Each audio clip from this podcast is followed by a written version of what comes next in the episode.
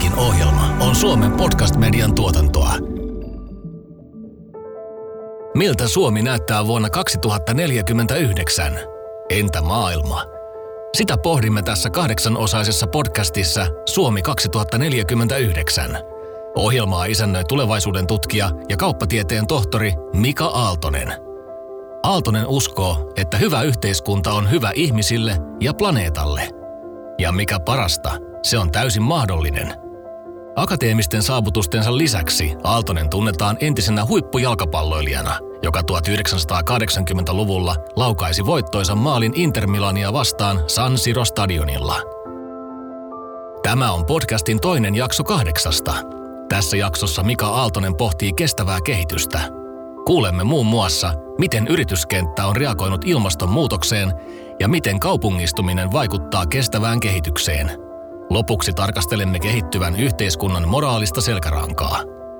Ohjelma sisältää kaupallista yhteistyötä. Podcastin mahdollistavat yhteiskunnalliset vaikuttajat Kastreenet Snellman, Rakennusteollisuus RT sekä Folk Helsan. Vaikka me ymmärretään, että ilmastonmuutos on tosiasia, niin silti meillä ei ole kuitenkaan sellaista hätätilan tuntua, että me oltaisiin valmiita niihin ratkaisuihin, joita tässä ehkä tarvitsee tehdä, koska ne ratkaisut kuitenkin tulisivat tarkoittamaan jonkinlaisia muutoksia nykyisissä olosuhteissa yrityksen vaikuttavuus, niin se ylittää jo onnistumisen mittarina esimerkiksi taloudellisen tuloksen tai asiakastyytyväisyyden. Mika Aaltosen mukaan kestävä kehitys ei ole ohimenevä trendi. Se on edellytys sille, että ihmiset voivat elää, tehdä työtä ja kuluttaa jatkossakin – Viimeistään IPCCn ilmastoraporttien jälkeen on käynyt selväksi, ettei ihmiskunta voi jatkaa entiseen malliin. Toiminnan ja asenteiden on muututtava. Konsultointitoimista PVCn yritysvastuuasiantuntija Sirpa Juutinen on Suomen parhaita kestävän kehityksen asiantuntijoita.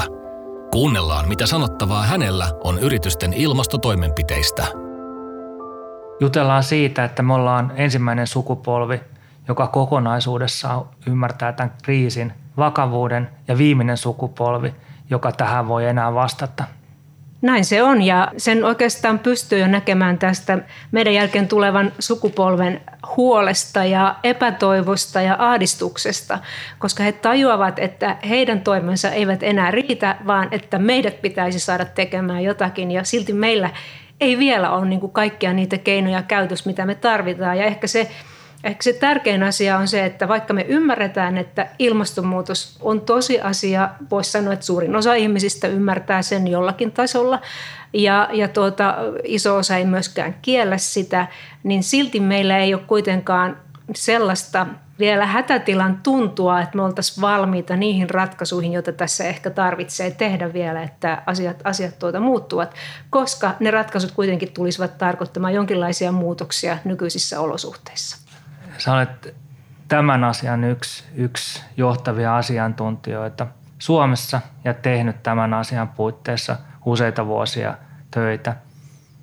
Mitä se tällä hetkellä on konkreettisesti, kun sä työskentelet yritysten kanssa? Minkälaisia on ne vastaukset? Mitä asioita tehdään kestävän kehityksen eteen? No ihan ensin jo muutamia vuosia sitten mikä silloin oli vielä tätä meidän taloudellisen taantuman aikaa, niin oli aika luonnollista lähteä liikkeelle niistä asioista, jotka ovat energiansäästöä, energiatehokkuuden parantamista, kaikenlaista materiaalitehokkuuden parantamista, koska sillä tavalla samalla säästyy myös kustannuksia. Se on ihan luontevaa ja järkevää ja voi ajatella, että siitä myöskin voisi saada sitten jäämään rahaa investointiin, jos tähän asiaan tarvitsee myöhemmin palata vielä vähän paremmalla volyymilla, niin kuin totta kai täytyykin. Et se oli sellaista, sanotaanko 5, 6, 7 vuotta sitten tapahtuvaa kehitystä, jolla ajateltiin, että ilmastonmuutokseen on hillitseviä vaikutuksia. No nyt tilanne on siinä mielessä toinen.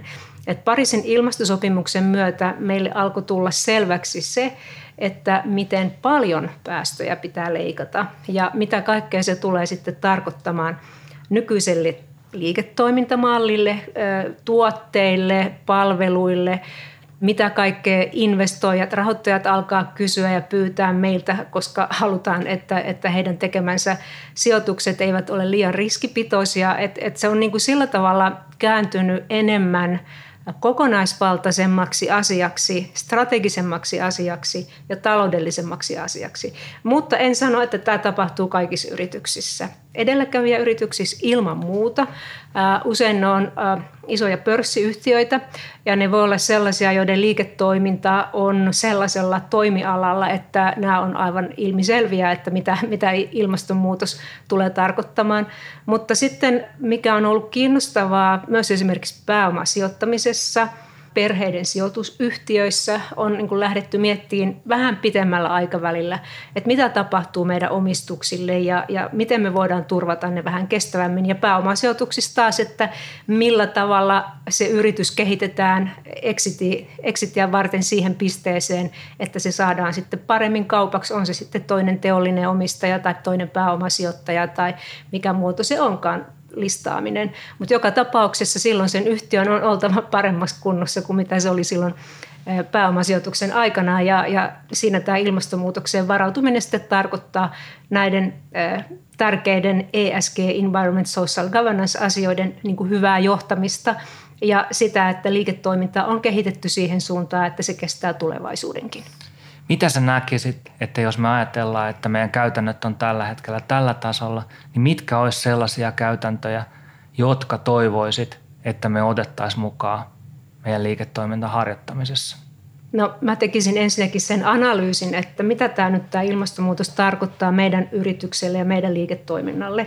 Mitä niin kun, miten eh, hiilen hinnan vaikutukset, miten, miten tota, sään ääriolosuhteiden muutokset, miten muutokset regulaatiossa, markkinoiden kysynnässä, että mitä ne tulee tarkoittamaan meille. Tekisin sen ehkä viiden vuoden, kymmenen vuoden päähän sen tarkastelun. Ja sitten sen jälkeen, niin kyllä se pitää sitten strategian kautta viedä. En, en oikeastaan keksi. Tämä on niin iso asia, että sitä ei voi ajatella, että yksi osasto tai yksi tiimi tai joku tällainen niin kuin lähtee sitä ratkaisemaan.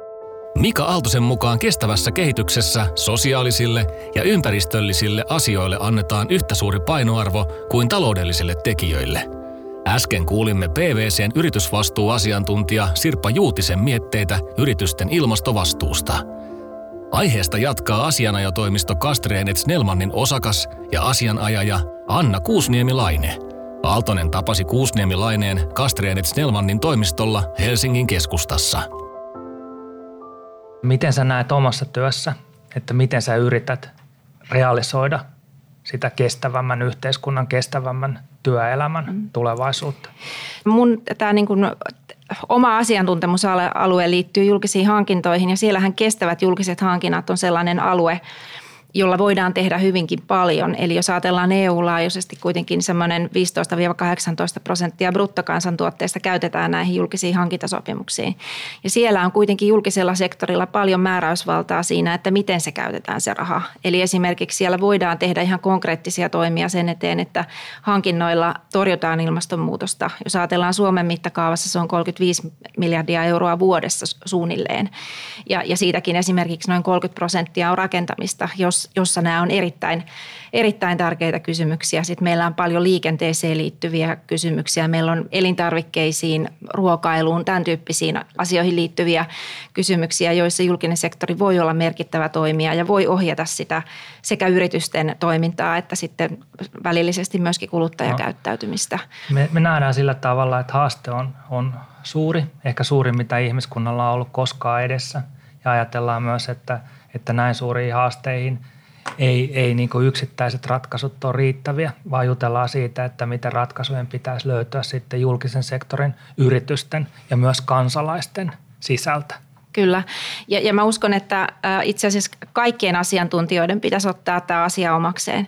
Eli jos ajatellaan esimerkiksi juristeja, niin, niin tota, Nämähän on kysymykset, joiden pitäisi nousta yrityskauppojen yhteydessä. Nämä on kysymyksiä, jotka liittyy rahoitussopimuksiin, nämä liittyy sijoittamiseen, nämä liittyy totta kai kaikenlaisiin investointeihin ja niin edelleen. Eli myöskin kaikkien neuvonantajien pitäisi olla siinä eturintamassa pitämässä näitä asioita esillä, esittämässä kysymyksiä, luomassa malleja ja, ja niin edelleen. Ja sitä työtä kyllä tällä hetkellä tehdään. Kun me puhutaan siitä, että päästäisikö me kohti kestävämpää yhteiskuntaa, kestävämpää maailmaa, eli jos jos me ollaan tavoiteltu voittoa tai tavoiteltu sitten talouskasvua, niin se on johtanut meidät siihen tilanteeseen, missä me ollaan tällä hetkellä, jolloin mun näkemys tästä asiasta on, että meidän pitäisi pystyä niin valtioiden, mutta myös yritysten tasolla ottamaan muita tavoitteita tähän tekemiseen, jossa sitten myös sitten sosiaalisen ja ympäristöllisen kestävän kehityksen – tavoitteet olisi mukana siinä voiton tavoittelun rinnalla. Kyllä. Ja, ja kyllähän tämä itse asiassa näkyy. Jos mietitään jo suomalaista yrityskenttää tällä hetkellä, niin tota FIPSin yritysvastuututkimus, joka tuossa kesä, kesäkuussa julkistettiin, niin siellähän tota, itse asiassa yli puolet tähän kyselyyn vastanneista yrityksistä on jo integroimassa YK kestävän kehityksen tavoitteita omaan strategiansa. Ja se on mielestäni aika merkittävää. Eli kyllä tähän asiaan on herätty. Lähes kaikki yritykset pitää vastuullisuuskysymyksiä tärkeinä ja on sitä mieltä, että, että vastuullisuus on se, se tapa, jolla varmistetaan liiketoiminnan tulevaisuus. Viimeinen vuosikymmen on Aaltosen mukaan täyttynyt yrityksistä palauttaa talouskasvu vuoden 2008 finanssikriisin jälkeen. Tämä tavoite on yhdistänyt valtioiden ja yritysten johtoa. Talouskasvua on kuitenkin vaikea jatkaa loputtomasti – Syynä on fyysisen toimintaympäristömme rajallisuus. Talouden kasvu on vuosia riippunut halvasta energiasta. Aaltosen mukaan tämä kehityskulku on tulossa tiensä päähän. Ymmärrys siitä, ettei nykyinen tapa tehdä liiketoimia voi jatkua ikuisesti, on kasvanut. Anna Kuusniemi-Laine uskoo muutoksen olevan nopeaa. Kyllä mä uskon myös, että se muutos yrityskentässä on aika nopea. Eli nyt kun mietitään sitä, että Paitsi, että meillä on syntynyt näitä tämmöisiä yhteiskunnallisia yrityksiä, joilla nimenomaan näiden yhteiskunnallisten vaikutusten saavuttaminen on, on se pääasia, niin kyllähän meillä ihan yleisesti yritykset enemmän ja enemmän katsoo, että itse asiassa yritystoimintaa mitataan myöskin sillä, sillä perusteella, että minkälaista vaikuttavuutta nämä yritykset saa aikaiseksi ja miten he tässä onnistuu.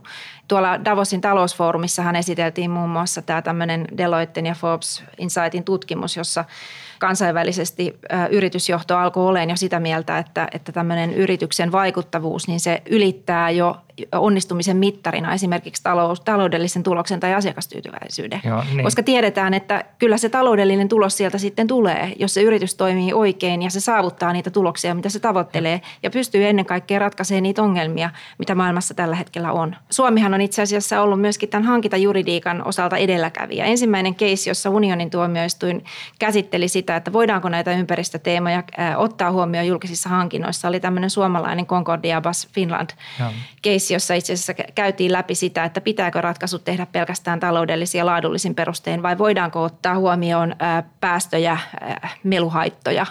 Tämä ratkaisu on vuodelta 2012 ja siinä ensimmäisen kerran silloin linjattiin, että kyllä voidaan ottaa huomioon näitä no. päästöjä, voidaan ottaa näitä meluhaittoja huomioon ja voidaan valita se, joka ei ollut hinnaltaan halvin, vaan joka, joka tuotti ympäristön kannalta parhaan ratkaisun.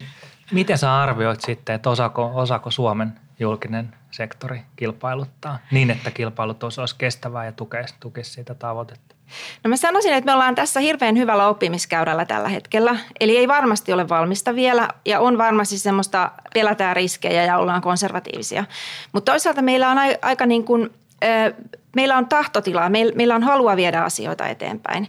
Ja, ja nythän meillä on esimerkiksi tämä tämmöinen keinoorganisaatio, joka on tämmöinen verkostomainen y- yhteistyöelin, josta saa paljon apua ja neuvoja. Mutta me tarvitaan erityisesti sinne hankintoihin semmoista strategista ohjausta ja me tarvitaan sinne se, se johdon tuki ja me tarvitaan sinne resursseja, koska ihan yksittäinen hankkija Kyllä, jää jo. vähän yksin näiden asioiden kanssa Joo. helposti. Miten näkisit niin asiantuntijana lakimiehen roolin kestävän kehityksen edistämisessä? No kyllä mä näkisin, että meillä on paljon, mitä me voidaan tehdä. Eli aina jos asiakas, asiakkaalla on valmius tehdä joku vastuullinen ratkaisu, niin meillä täytyy olla siihen instrumentit, meillä pitää olla siihen mallit, meillä pitää olla valmius. Ja myöskin niissä tilanteissa, joissa asiakas ei tule ajatelleeksi näitä asioita, niin meidän pitää pystyä niitä pintauttamaan koska se on loppupeleissä yleensä myöskin sen asiakkaan no. etu. Eli mä näen, että, että tämä on oikeastaan semmoinen, että tämän pitäisi mennä läpileikkaavasti myös meidän, meidän niin kuin juridisiin palveluihin. Ja näin näkee kyllä tällä hetkellä mun kollegatkin ja sen no. eteen tehdään tällä niin hetkellä niin paljon töitä. Myöhemmin tässä jaksossa Mika Aaltonen keskustelee Samfundet Folkhelsanin toimitusjohtaja Georg Henrik Vreden kanssa kestävän kehityksen moraalisesta pohjasta – Aaltosen mukaan ihmisillä tulisi olla selkeä yhteinen näkemys siitä, mikä on oikeaa ja mikä väärää. Sitä ennen menemme Mika Aaltosen kanssa rakennusteollisuus RTn toimistolle. Aaltonen tapasi YITn kestävästä kaupunkikehityksestä vastaavan johtaja Juha Kostiaisen. Kostiaisen kestävän kehityksen visiossa kaupunkisuunnittelulla on iso rooli. Sillä voidaan vaikuttaa ratkaisevasti myös kansanterveyteen. Toimiva liikenne on Kostiaisen mukaan toimivan kaupunkirakenteen peruskivi. Liikennehän on tietysti yksi, yksi hyvin, siis se ei ole vain sen saavutettavuuden mielessä, vaan se on myöskin niin ilmastomielessä hyvin keskeinen, ja tämähän on ollut meille vähän tuskallistakin suorastaan, mutta, mutta se, on, se on hyvin iso asia. Ja sitten me, me tiedetään, tiedetään myös, jos me ajatellaan kestävyyttä vähän laajemmin vaikka talouden kannalta, me tiedetään tutkimuksesta, että kun tiiviys kaksinkertaistuu, tuottavuus kasvaa noin 5 prosenttia. Tai me tiedetään yhdysvaltalaistutkimuksesta, että kun tiiviys kaksinkertaistuu, niin ihmisten elinajan odote nousee 2-3 vuotta jolle on ihan järkevä selitys. Se johtuu siitä, että, että kävellään ja pyöräillään enemmän, ajetaan vähemmän autoilla, vähemmän onnettomuuksia. Ja. ja painoindeksi on pienempi kuin kävellään enemmän. Ne on ihan kansantajuisia yksinkertaisia asioita, mutta mut siihen kaupunkiin liittyy, kun sitä viisaalla tavalla suunnitellaan, niin hyvin monenlaisia etuja.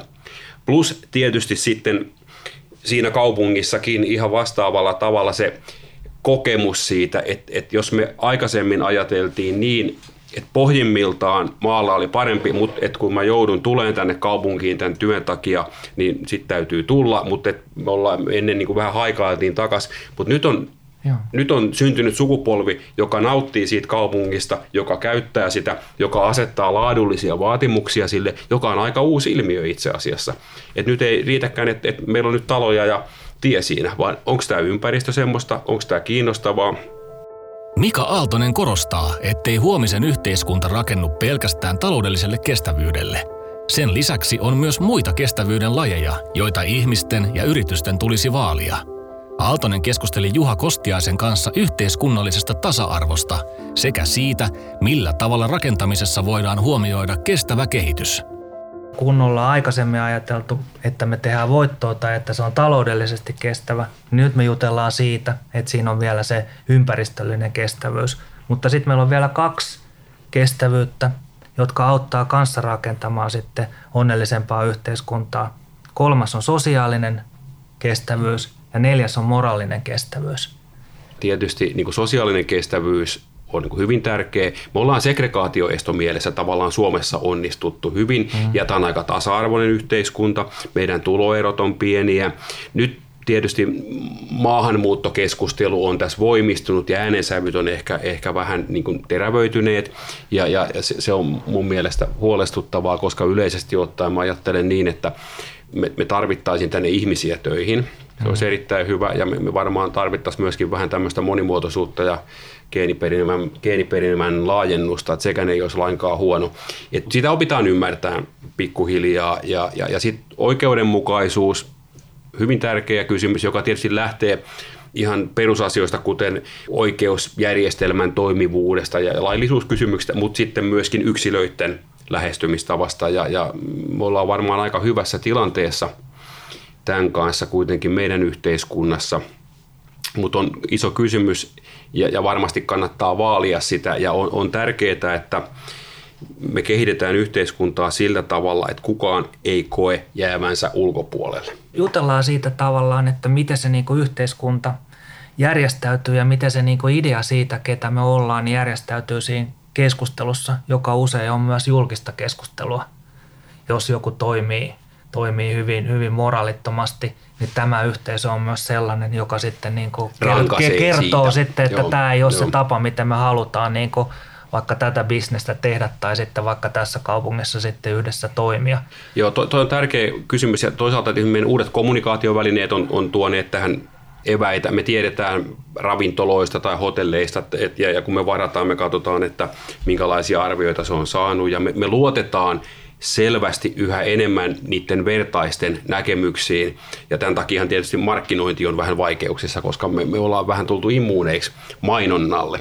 Ja me enemmänkin kysytään arvostamiltamme ihmisiltä, mitä pidit tästä tai olisiko tähän jotain sanottavaa. Ja, ja, ja se vertaisuuden merkitys korostuu ja se taas tietysti pakottaa sitten markkinatoimijat yhä pitkäjänteisempään ajatteluun, koska sitten hyvin nopeasti ne ongelmat, epäonnistumiset, laatu, huono palvelu, ne, ne tiedetään, tiedetään nopeasti ja tämä on tietysti omiaan johtamaan laadun ja palveluiden kehittymiseen. Joo. Kun me jutellaan kestävästä kehityksestä ja ajatellaan, mm. että se realisoituu tai on realisoitumatta niin päivittäisten päätösten ja valintojen kautta, niin mitkä sä näet, että olisi niitä asioita, jotka liittyy erityisesti rakentamiseen, jotka meidän pitäisi ottaa huomioon päivittäisessä päätöksenteossa? No, keskeisiä asioita, jos me mietitään rakentamista ja rakennettua ympäristöä ja sen merkittävää määrää päästöjä ja, merkittävää energian loppukäyttöä, niin, niin tietysti energiakysymysten osalta uusiutuvien kasvattaminen, se on, niin hyvin iso kysymys. Uusien rakennusten energiatehokkuus on erittäin korkealla tasolla meidän säännöksissä. Tällä hetkellä, jos me otetaan yksittäinen uusi kerrostalo, niin, niin lämpö on siellä noin, noin 5-16 prosenttia enää kokonaisenergiakulutuksesta. Yli puolet on kuluttajan sähköä ja kuluttajan lämmintä käyttövettä.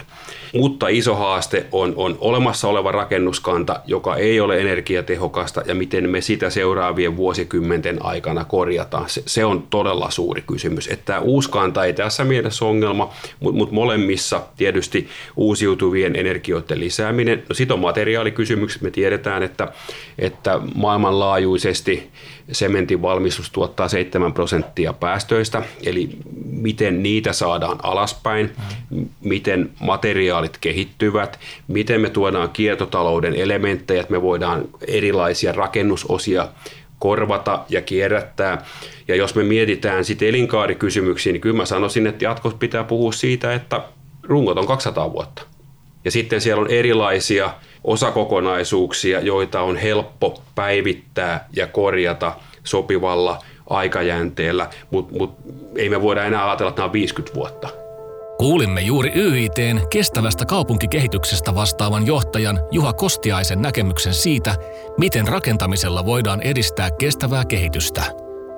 Siirrytään lopuksi Töölöön, sosiaali- ja terveysalan palveluja tuottavan Folk Helsanin päärakennukselle – Mika Aaltonen kävi keskustelemassa Samfundet Folkhälsanin toimitusjohtaja Georg Henrik Vreden kanssa siitä, minkälaiselle moraalille kestävä kehitys rakentuu. Aaltosen visiossa yhteiskunnan kehitystä mitattaisiin muillakin kuin taloudellisilla mittareilla.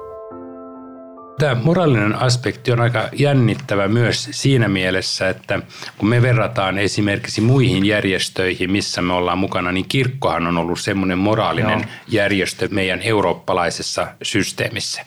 Ja nyt kirkko on tavallaan menettänyt osittain sitä vaikutusvaltaa mutta osittain se on edelleen vahvasti mukana toisissa yhteiskunnissa. Ja tässä meillä on ehkä semmoinen kysymys, että millä nimellä me kutsutaan tätä moraalista johtajuutta ja vaikuttavuutta tällä, tällä hetkellä. Et ennen se oli hyvin vahvasti kirkon mandaattia Kyllä. ja n- nyt tarvitaan ehkä myös muita tai nähdään, että on muita tapoja ymmärtää sitä.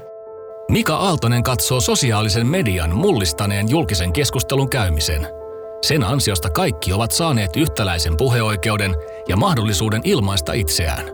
Moniäänisen yhteiskunnan moraalikäsitys ei kuitenkaan ole yksiselitteinen. Aaltosen mielestä meillä tulisi olla jaettu näkemys siitä, mikä on oikein ja mikä väärin. Tähän ehkä nyt tulee myös se keskustelu siitä, että millä tavalla me käsitellään sitä yhteiskunnallista keskustelua, kun todellakin kaikki voivat – olla mukana siinä näissä somekanavissa. Ja samaan aikaan sinne tulee niin paljon muuta, joka ei perustu faktaan tai tietoon. Ja, ja se hämmentää silloin tätä keskustelua, että samaan aikaan kun, kun meillä tämmöinen moraali, joka on tullut ylhäältä annettuna, on, on heikentynyt – niin meillä on myös tässä kanavassa hirveän paljon soraääntä ja, ja jopa niin kuin rikkovia ääniä, joilla on omat tarkoituksen peränsä välillä poliittisia muualta tulleita, jota pitää niin kuin miettiä, että millä tavalla me hanskaamme tämän, tämän yhteiskunnallisen keskustelun. Ja tämän järkevän keskustelun vieminen eteenpäin on faktaan perustuen todella vaikea asia. Joo, mä, mä luulen, että Se on erityisesti Suomelle, Suomelle tuota suuri haaste. Se haaste on kyllä nimenomaan se, että pysytään faktoissa. Mielipiteitä voi olla paljon ja sulla on oikeus omaan mielipiteeseen, mutta joitakin asioita – pitää kuitenkin ottaa faktoina ja niitä ei voida sitten lähteä vääristämään. Tämä on niin kuin erittäin meille tuttu ongelma niin terveyden edistämisen kannalta, kun käydään sitä keskustelua, että mikä on hyvä elämä ja millä tavalla edistetään terveyttä. Niin, niin silloin on erityyppisiä ajatuksia ja jopa niin kuin vääriä uskomuksia siitä, millä tavalla voidaan edistää hyvää elämää jos mä katson tämmöistä vaikka TV-debattia tai, tai radio-ohjelmaa, missä, missä on kaksi osapuolta, vaikka lääkäri ja sitten toi, toisaalta joku, joka uskoo hopeaveteen, niin molemmilla on, on sama ääni, mahdollisuus tuoda niitä omia argumentteja. Toinen joutuu perustelemaan ne tieteelliselle tutkimukselle ja toisella, toisella on vain mielipiteitä, mutta ne hyvin hel, helposti siinä keskustelussa ymmärretään kahtena mielipiteenä, eikä sillä että on faktaa ja mielipiteitä. Ja tämä on ehkä yksi asia, mitä pitää nyt miettiä myös tämän terveyden edistämisen ja hyvän elämän keskustelussa, että nyt jokaisella on mahdollisuus kuulla – mielipiteitä, tuottaa mielipiteitä, mutta kaikki mielipiteet eivät ole faktoja. No. Ja t- tämä on niin kuin semmoinen vaikea kohta nyt tässä nykyyhteiskunnassa ja tässä niin kuin vapaassa mediassa, median kentässä, joka on räjähtänyt tämän sosiaalisen median kautta. Ja siinä tarvitaan nyt tavallaan näitä teoksia, jotka ottavat tämän asian esiin, että me mietinnän, mikä on se kokonaisarkkitehtuuri tälle ajattelulle. Arvoisa kuulija, olet nyt askeleen lähempänä vuotta 2049. Tässä jaksossa Mika Aaltonen visioi yhdessä vieraidensa kanssa kestävästä kehityksestä ja sen edellytyksistä. Seuraavassa jaksossa Aaltonen käsittelee kansainvälisen logistiikan muutosta. Suomi on siirtymässä periferiasta keskelle maailman näyttämöä – Aaltosen sanoin, edessä on täydellinen myrsky. Siellä mulle ensimmäistä kertaa elämästä tuotiin eteen kartta, joka olikin niin, että se oli Kiina keskellä. Me puhutaan tässä ihan niin kuin tuhatvuotisesta mahdollisuudesta, että jos se visio on tosiaan, että tehdään Suomesta uusi Venetsia, niin tämä on aivan valtava mahdollisuus Suomelle nyt sitten ottaa se asema